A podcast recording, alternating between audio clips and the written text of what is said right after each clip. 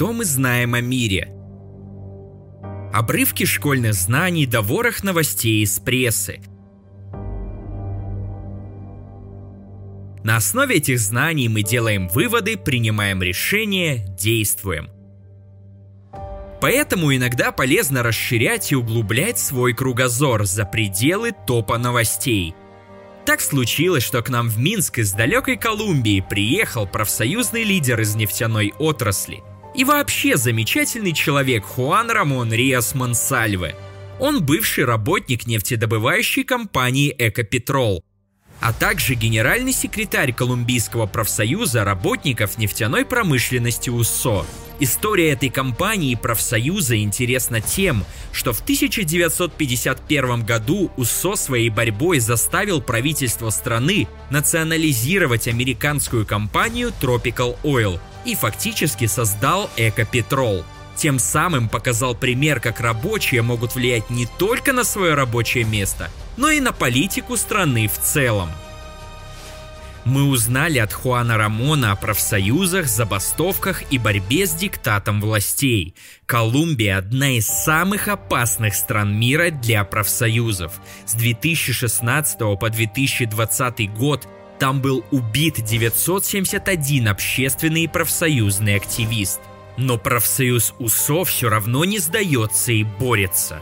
Мы думаем, что и вам будет полезно узнать о профсоюзной и народной борьбе, проходящей в кровавом круговороте диктаторов, партизан, кокаина и нефти.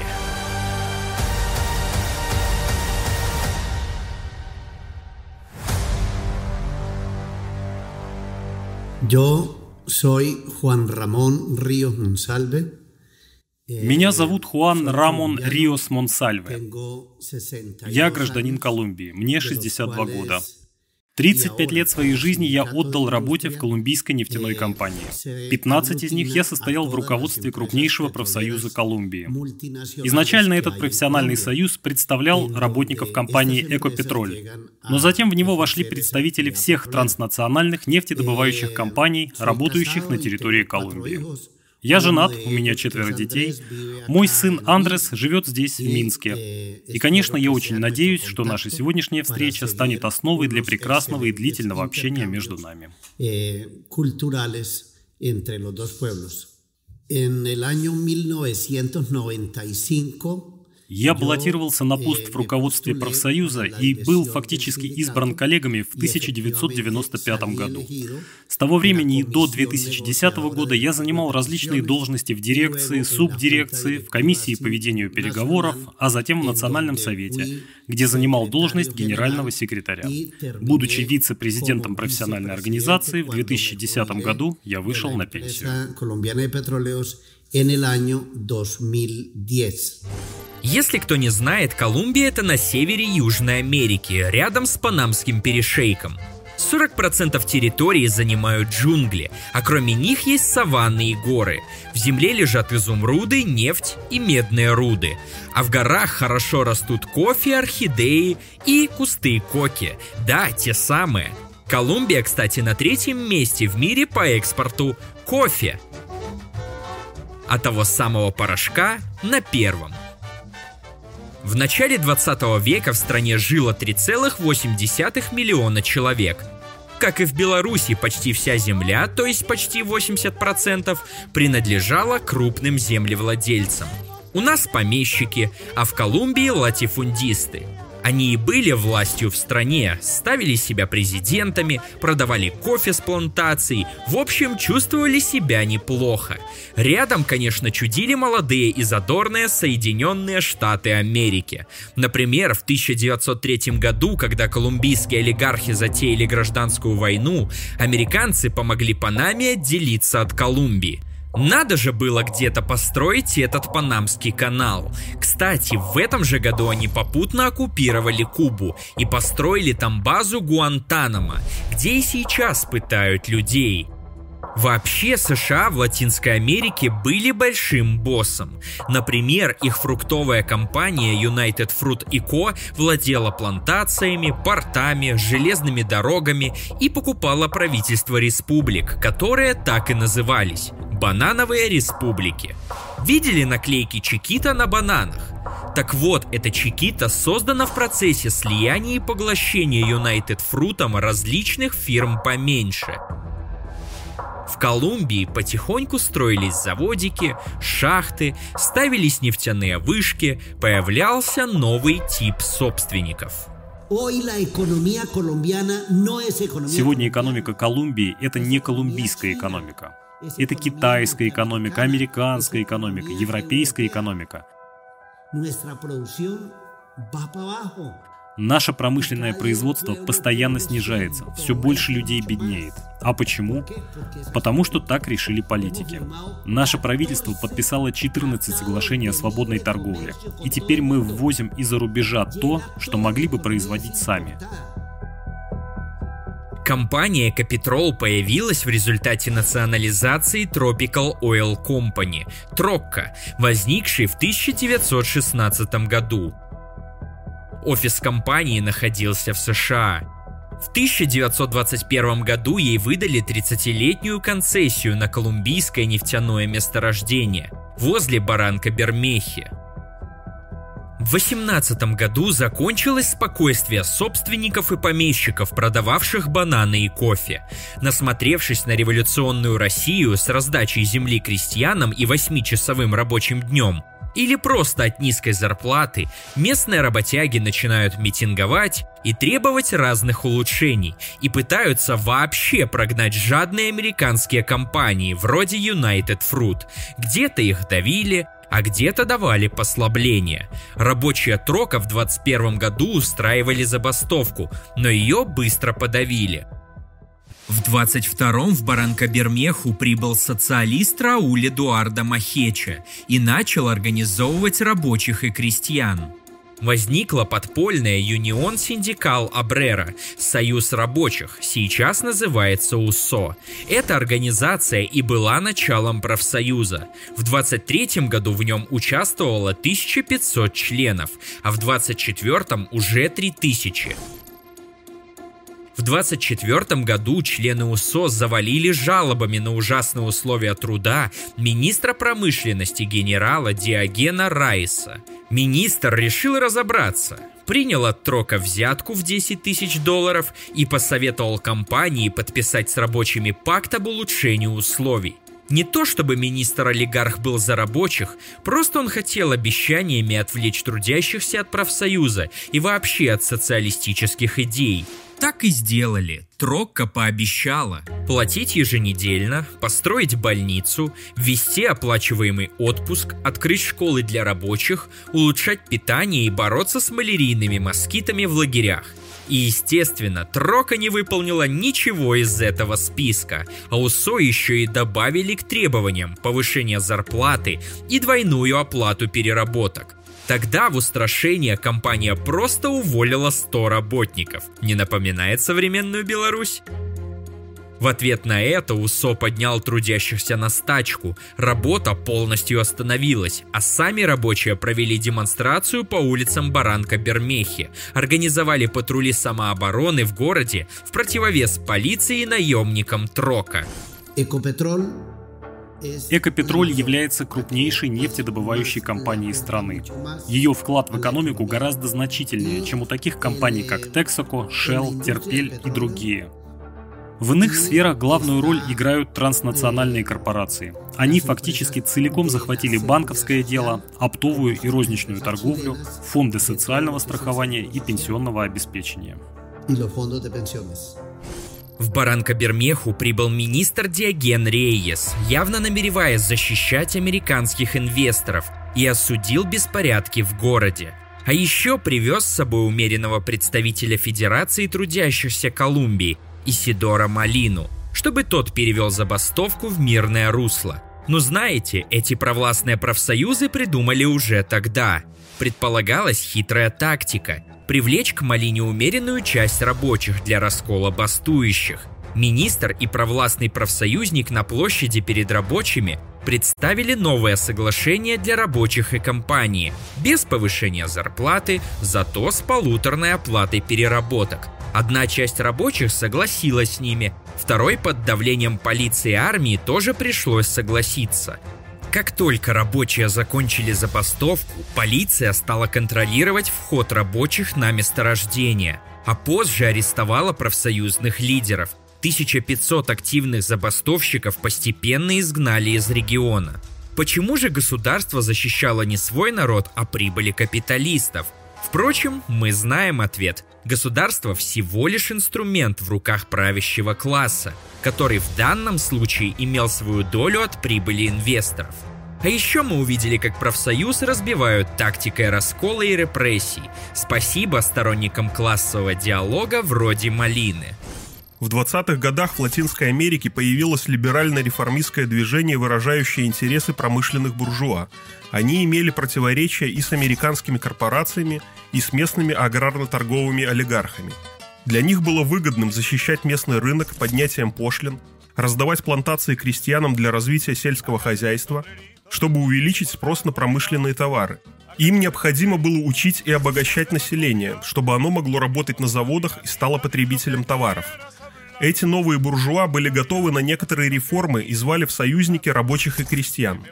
Им, естественно, симпатизировали разные социал-демократы, леволибералы и реформисты. И так бывает, что слабая группа капиталистов через политиков-популистов зовет простой народ на борьбу, обещая красивые реформы. А вот Рауль Махеча состоял в революционной социалистической партии – на их флаге были изображены три восьмерки, как символ восьми часов работы, учебы и отдыха. Поэтесса и революционер Мария Кано с товарищами по партии добилась освобождения Махечи из тюрьмы, и в 28 году он отправился в город Сиенага, где рабочие банановых плантаций боролись с United Fruit за улучшение условий труда. В конце концов они устроили забастовку, учинив компании громадные убытки – Вместо подписания кол-договора США пригрозили ввести в район свою морскую пехоту. Правительство Колумбии намек поняло правильно и само ввело войска, устроив рабочим кровавую баню. Эту банановую бойню расследовал юрист Хорхе Эльесьер Гайтан и заявлял о трех тысячах погибших. Махеча же сумел уйти от армии. Его вывезли из города местные рыбаки в листьях юки – он смог пересечь границу и впоследствии даже побывал в СССР. В нефтяной промышленности Колумбии принимают участие и доминируют около 70 американских компаний. Они занимаются производством и маркетингом. Не добычей. Добыча нефти целиком и полностью находится в руках колумбийской нефтяной компании. Но дистрибуция нефтепродуктов сосредоточена в руках таких гигантов, как Texaco, Shell, Дистрибуцией в основном занимаются американские и бразильские рыночные структуры. Казалось, что жизнь стала налаживаться. Но в 1929 году по всему миру бьет мировой экономический кризис.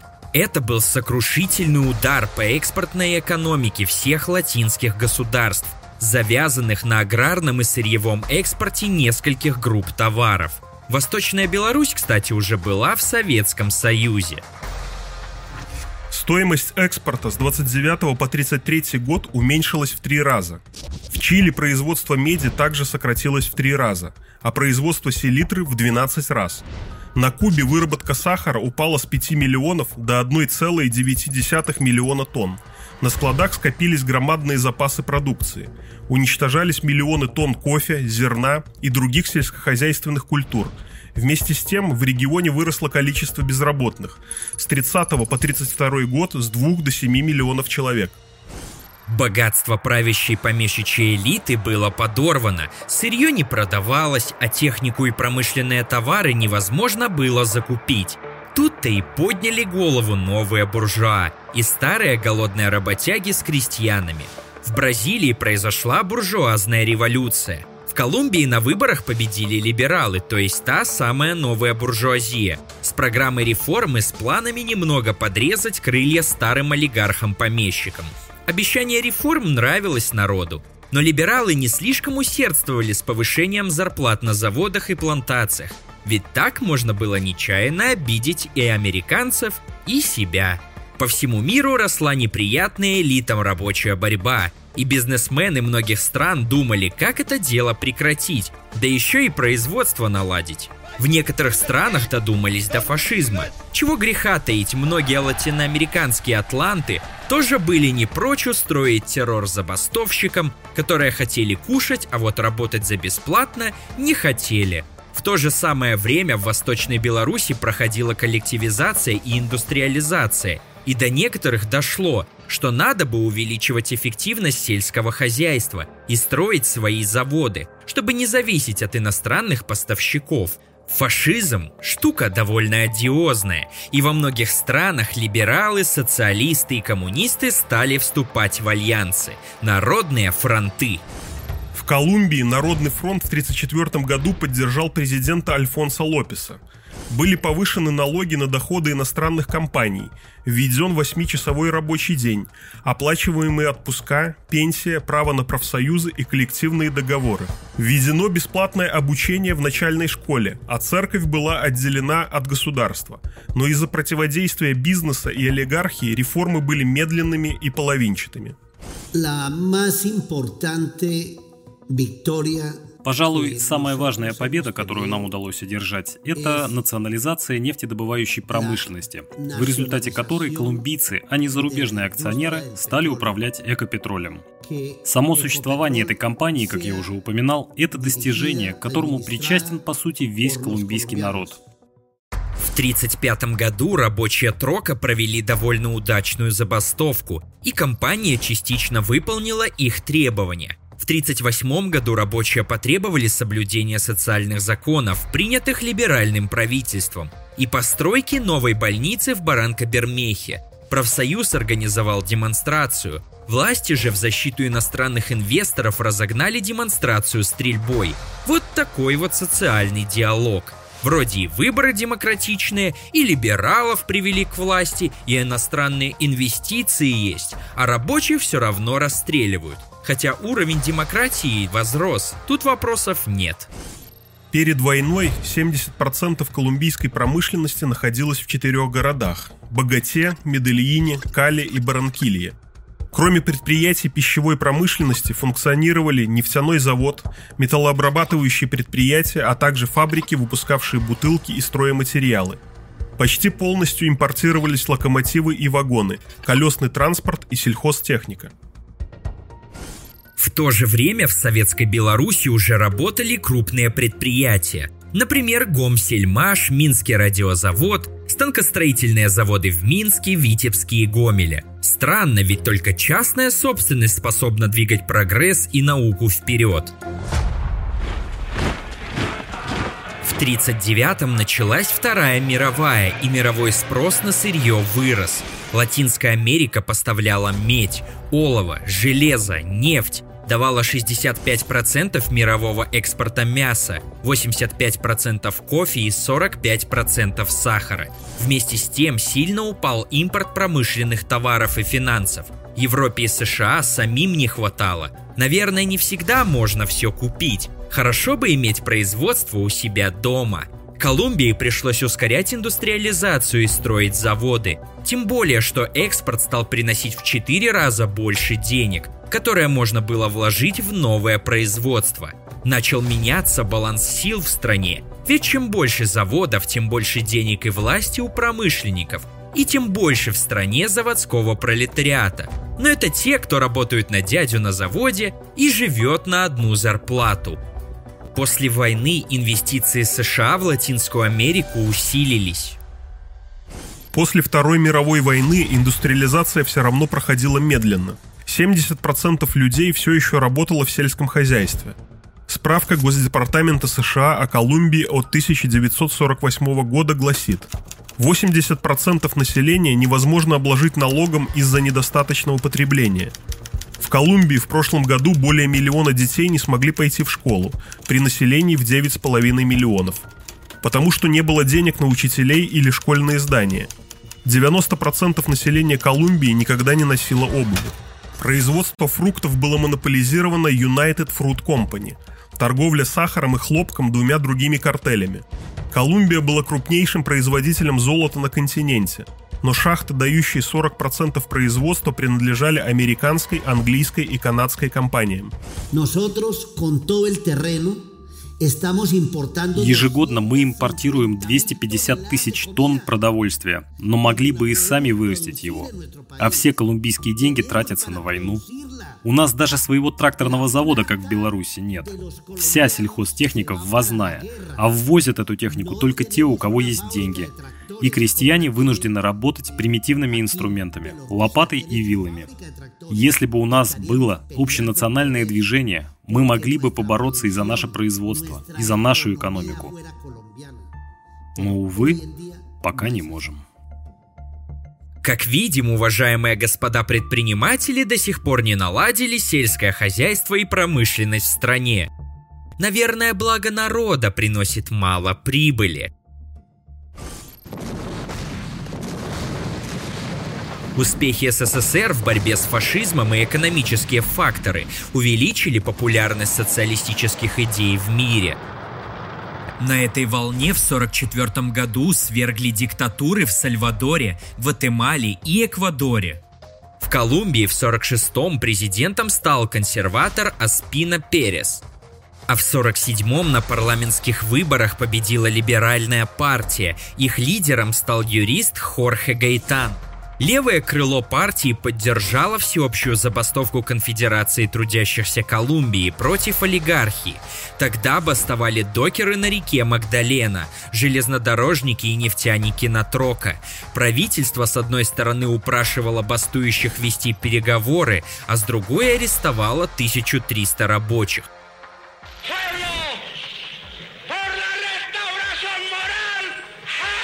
Гайтана собирался стать новым президентом. Такой взлет социальных идей, из-за которого могли пострадать корпорации и лояльные режимы на континенте, довольно сильно беспокоил США и их союзников, тем более, что уже началась холодная война.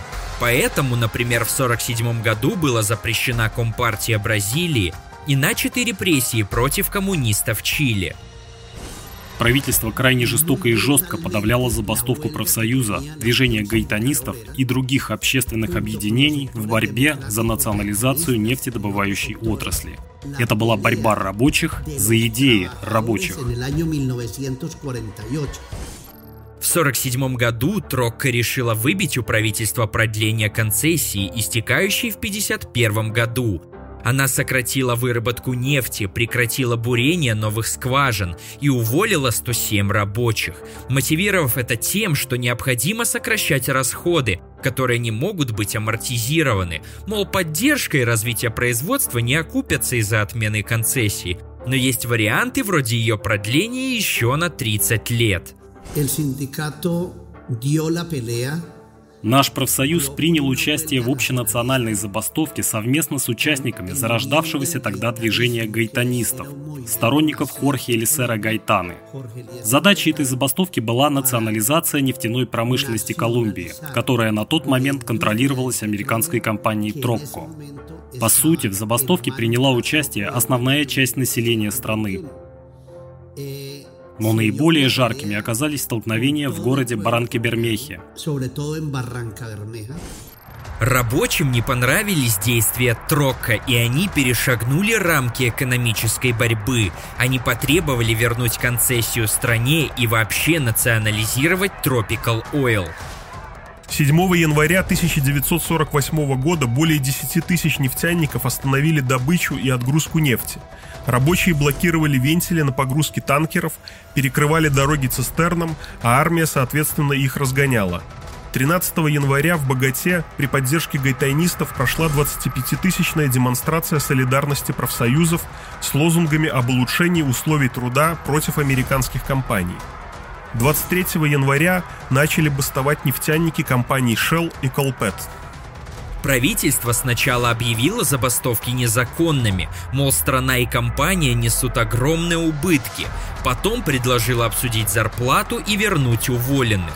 Профсоюз отверг эти предложения. В феврале через суд профсоюз добился существенного улучшения условий и отмены продления концессий произошедшем можно усмотреть общность интересов трудящихся, угнетаемых иностранными концессионерами и некоторой группы элит, желавшей больше независимости от иностранного капитала. В сороковые годы в Латинской Америке появилось движение национал-реформизма, объединявшее промышленную буржуазию, мелкий бизнес и трудящихся в движении против зависимости от США. Также они выступали против олигархии, за аграрные реформы, за ограничение иностранного капитала, за усиление роли государства в экономике и за расширение прав работников. Эти движения использовали яркий революционный язык, который привлекал многих сторонников перемен – но они декларировали единение нации в противоположность классовой борьбе и реформизм в противоположность революционности. Национал-реформисты были за равноправное сотрудничество с США и осуждали и диктаторов, и революционеров. Это течение сыграло большую роль в послевоенные десятилетия. С 1948 года мы требовали национализации нашего самого ценного ресурса – нефти. Борьба эта длилась достаточно долго, и в ходе нее многие наши товарищи были убиты, многие заключены в тюрьмы, многие изгнаны из страны. Но в итоге мы достигли цели. Колумбийская нефтяная компания стала по-настоящему колумбийской. Она и по сей день остается государственной. Так что это был не подарок правительства, а борьба людей, которая привела к созданию той великой компании, с помощью которой сегодня поддерживается экономика страны. В апреле 1948 года в Богате началась конференция Организации американских государств, где США рассчитывали создать мощную антикоммунистическую коалицию. На ней, помимо прочих, был и Джордж Маршалл, автор плана Маршалла, того плана, где Франции дали кредит на восстановление экономики на условии изгнания коммунистов из правительства – Против конференции решительно выступили колумбийские либералы во главе с Хорхе Гайтаном. Они намеревались заблокировать проекты Госдепа. Во время конференции в Богате присутствовал и молодой Фидель Кастро с целью организовать Федерацию латиноамериканских студентов. 9 апреля они должны были встретиться с Гайтаном, но того подстерег и застрелил член консервативной партии Хуан Роа. Фидель Кастро так писал об этих событиях. Наша вторая встреча с Гайтаном и другими представителями университетов должна была состояться 9 апреля в 2 часа дня. С одним сопровождавшим меня кубинским другом я ждал часа встречи, прохаживаясь по проспекту рядом с кабинетом Гайтана и маленьким отелем, где мы жили. Когда какой-то фанатик или сумасшедший, без сомнения почему-то наущению, выстрелил в колумбийского руководителя. Стрелявший был растерзан народом. Это вызвало стихийное народное восстание в Богате и других городах. Правительство подавило восстание с помощью армии, танков, артиллерии и даже военных кораблей. По разным данным погибло до 20 тысяч человек. В ответ на массовые репрессии и убийства гайтанистов началось партизанское движение в сельской местности под руководством и либералов, и коммунистов – в городе Баранка-Бермеха горожане заняли мэрию и объявили свободную коммуну Ла Коммуна де Баранка. Избрали совет рабочих и нового мэра Рафаэля Рангеля Гомеса. Через 10 дней коммуну разбили войска правительства. Гайтанисты и коммунисты бежали из порта. Впоследствии они сформировали множество партизанских отрядов из сельского и городского населения – Например, в ходе войны в месть за убийство товарищей партизанский отряд Рафаэля Гомеса из 400 человек захватил городок Сан-Винсента де Чукури. Начался десятилетний период насилия Ла Виоленсия. За эти 10 лет в ходе репрессий и военных действий погибло от 200 до 400 тысяч колумбийцев. Как говорится, капитализм, счастье, смерть. Ese, ese movimiento, esa huelga que se hizo Масштабы этой забастовки, прошедшей в 1948 году, вынудили правительство принять закон за номером 165, согласно которому и была основана колумбийская нефтяная компания «Экопетроль». Поэтому в нашей стране говорят, что именно профсоюзная организация ЮСО стала матерью экопетроля. На сегодняшний день Экопетроль – одна из главных и самых прибыльных компаний Колумбии. В 1949 году Всемирный банк, который, кстати, выдавал кредиты по плану Маршалла, требовал от Колумбии гарантий по выплате процентов и гарантий, что национализации не будет. В это время по всей Латинской Америке начали происходить перевороты и устанавливаться диктатуры. Тысячи коммунистов и рабочих активистов были убиты, а США создали межамериканскую региональную организацию трудящихся – провластный реформистский профсоюз для целого континента. Тактика репрессии и забалтывания вышла на новый уровень. Национал-реформистские настроения элит и выступления рабочих сыграли роль в 1951 году, когда Колумбия все-таки национализировала Трокко и передала ее активы компании Экопетрол, которая стала крупнейшей нефтяной компанией страны. В результате нефтяная промышленность в Колумбии стала государственной, начала действовать не в интересах Соединенных Штатов, которые приносили нашему народу только насилие, нищету и эксплуатацию – а в интересах колумбийского народа. В начале 50-х, в принципе, весь регион горел. Забастовки и боевые столкновения происходили практически по всей Латинской Америке, ведь социальная напряженность только росла. Республики зависели от поставок иностранных промтоваров, экспортируемое сырье все дешевело. Правительство привлекали инвестиции, но вывоз прибыли по ним превышал приток новых средств. Всего с 1946 по 60 год поступления в виде инвестиций и займов в Латинскую Америку составили 10 миллиардов долларов, а вывоз прибылей 19,5 миллиардов. Что как бы показывает, инвестиции – это не манна небесная.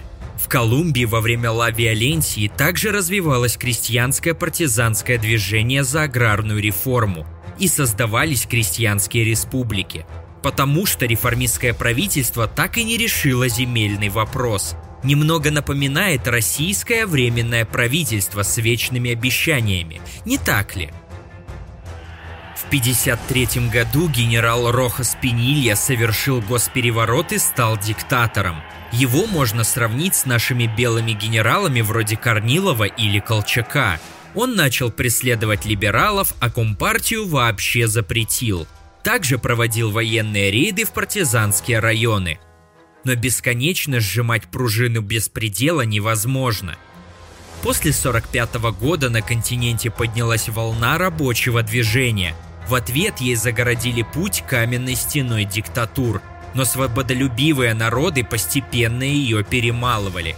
В 56 году свергли хунту в Перу, в Никарагуа застрелили диктатора – на Кубу высадился Фидель Кастро со своим отрядом. В 1957 году Рохаса Пенилью самого свергли военные, но новая хунта решила отдать власть демократии.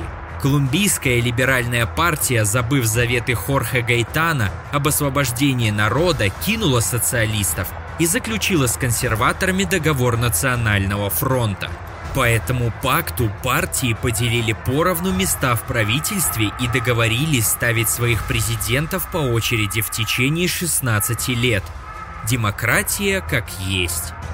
Перед лицом рабочего и крестьянского движения богачи перестали враждовать и помирились. Новый национальный фронт остановил войну, дал послабление рабочим, но одновременно с тем давил профсоюзы и преследовал коммунистов – так бывает, когда коммунисты слишком верят доброму буржую в борьбе со злым буржуем. Кульминация борьбы случилась 2 января 1959 года, когда отряды Эрнеста Че Гевары вошли в столицу Кубы Гавану. Революция, начатая отрядом из 82 человек под началом Фиделя Кастро, победила силы диктатора Батисты. Это вызвало резкий подъем борьбы по всему региону. По примеру Кубы молодежь уходила в сельские районы создавать партизанские отряды. Количество ежегодно бастующих с 59 по 61 год составляло от 18 до 21 миллиона человек. Рабочие выступали за улучшение условий труда, за демократические и социальные преобразования, против американских корпораций, против власти США на Панамском канале – Красная волна прорвала черную стену там, где элиты не ослабили эксплуатацию. Вся Латинская Америка полыхала, а США с ужасом смотрели на рождение советского континента прямо у себя под носом. Ну не смотрели, конечно, а действовали. Помните, что надо делать с бастующими рабочими, когда репрессии уже не помогают?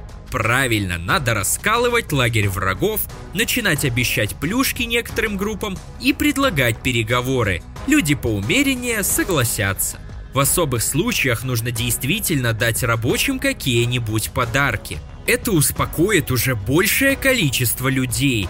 Тогда против вас останется кучка идейных, но с ними будет уже гораздо проще разобраться. А потом можно потихоньку забирать свои подарки обратно и возобновлять репрессии. Эту тактику перенесли на международный уровень. После кубинской революции Эйзенхауэр предложил 500 миллионов долларов странам региона. В 1961 году Джон Кеннеди начал программу «Союз ради прогресса», рассчитанную на сотрудничество с широкими слоями местной буржуазии. По ней США выделили за 7 лет 7,7 миллиарда долларов на развитие инфраструктуры – портов, железных дорог, автомагистралей, электростанций, а также систем водоснабжения. Было открыто 186 тысяч новых школ – и построено множество больниц. После стольких лет поддержки диктаторов эксплуатации американцы вдруг стали добрыми. Интересно, как это связано с революциями? En Colombia no hay movimientos в Колумбии нет как таковых общенациональных движений.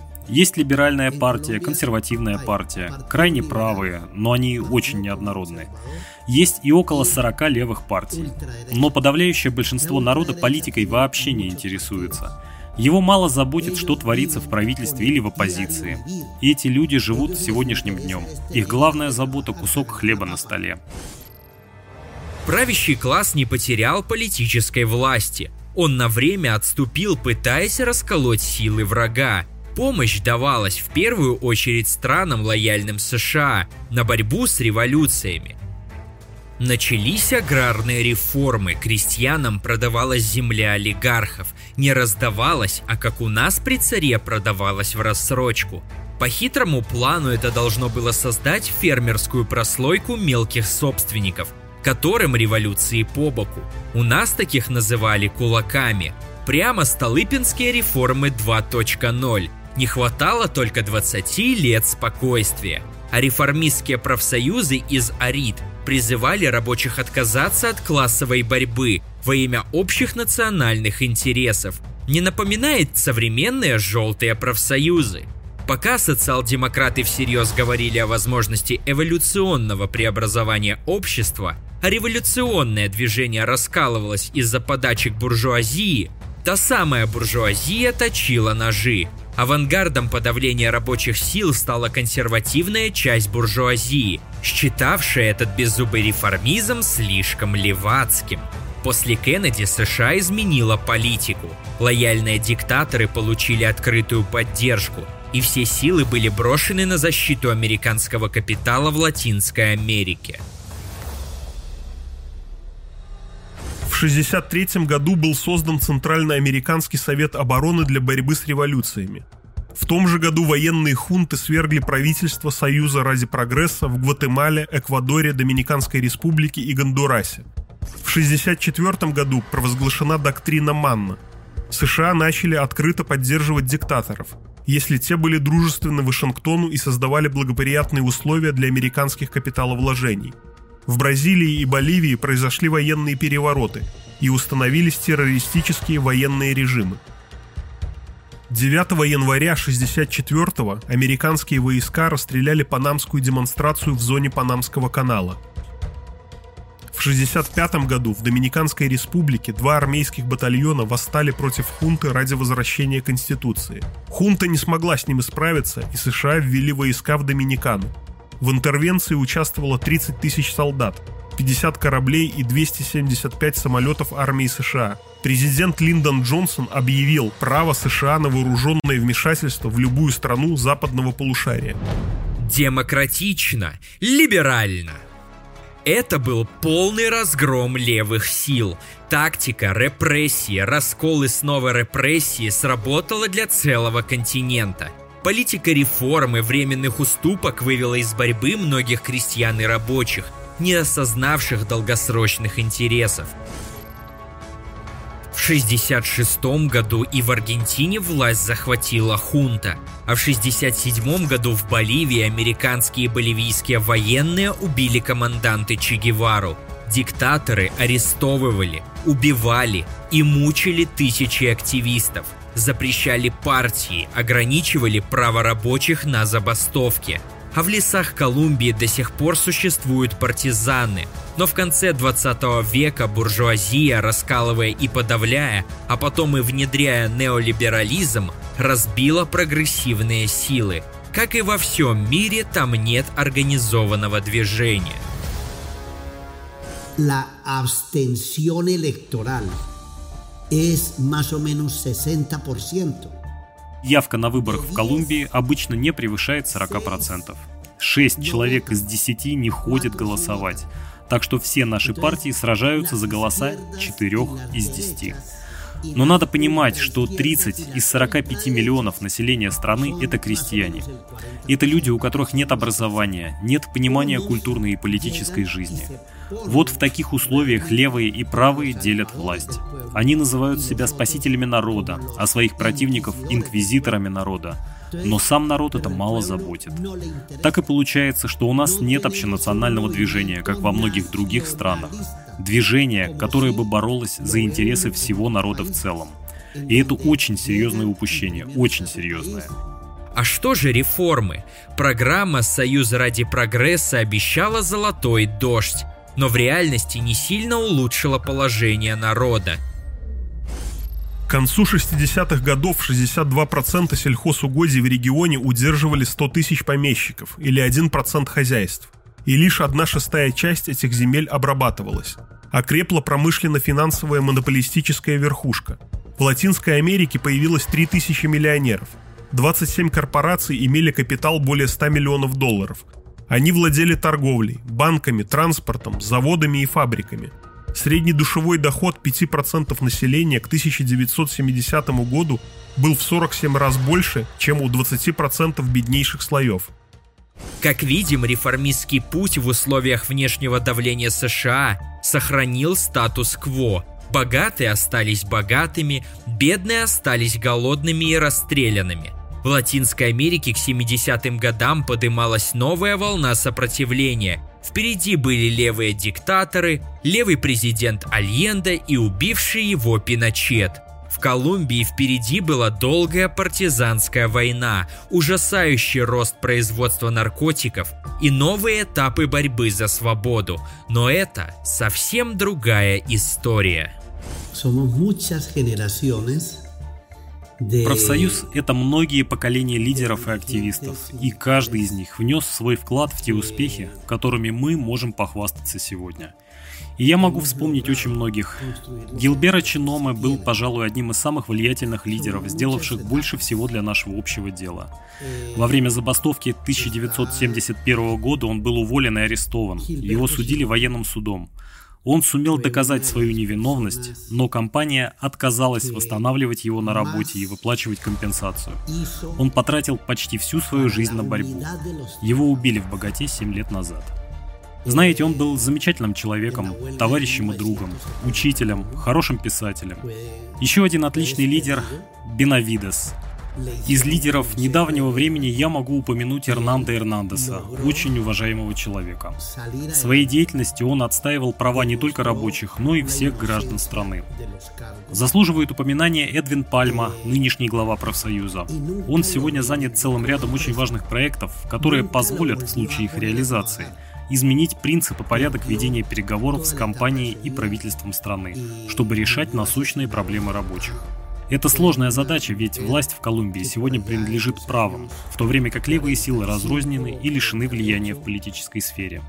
Еще один наш лидер и товарищ Мануэль Густаво Чекон, внесший громадный вклад в развитие компании и профсоюза, и убитый ультраправыми. Мария Кано. Она организовывала рабочую борьбу в 40-х. Николас Буэнавентура и многие другие. Лично на меня больше всего повлияла работа с Гилберто Чиномо Баррерой.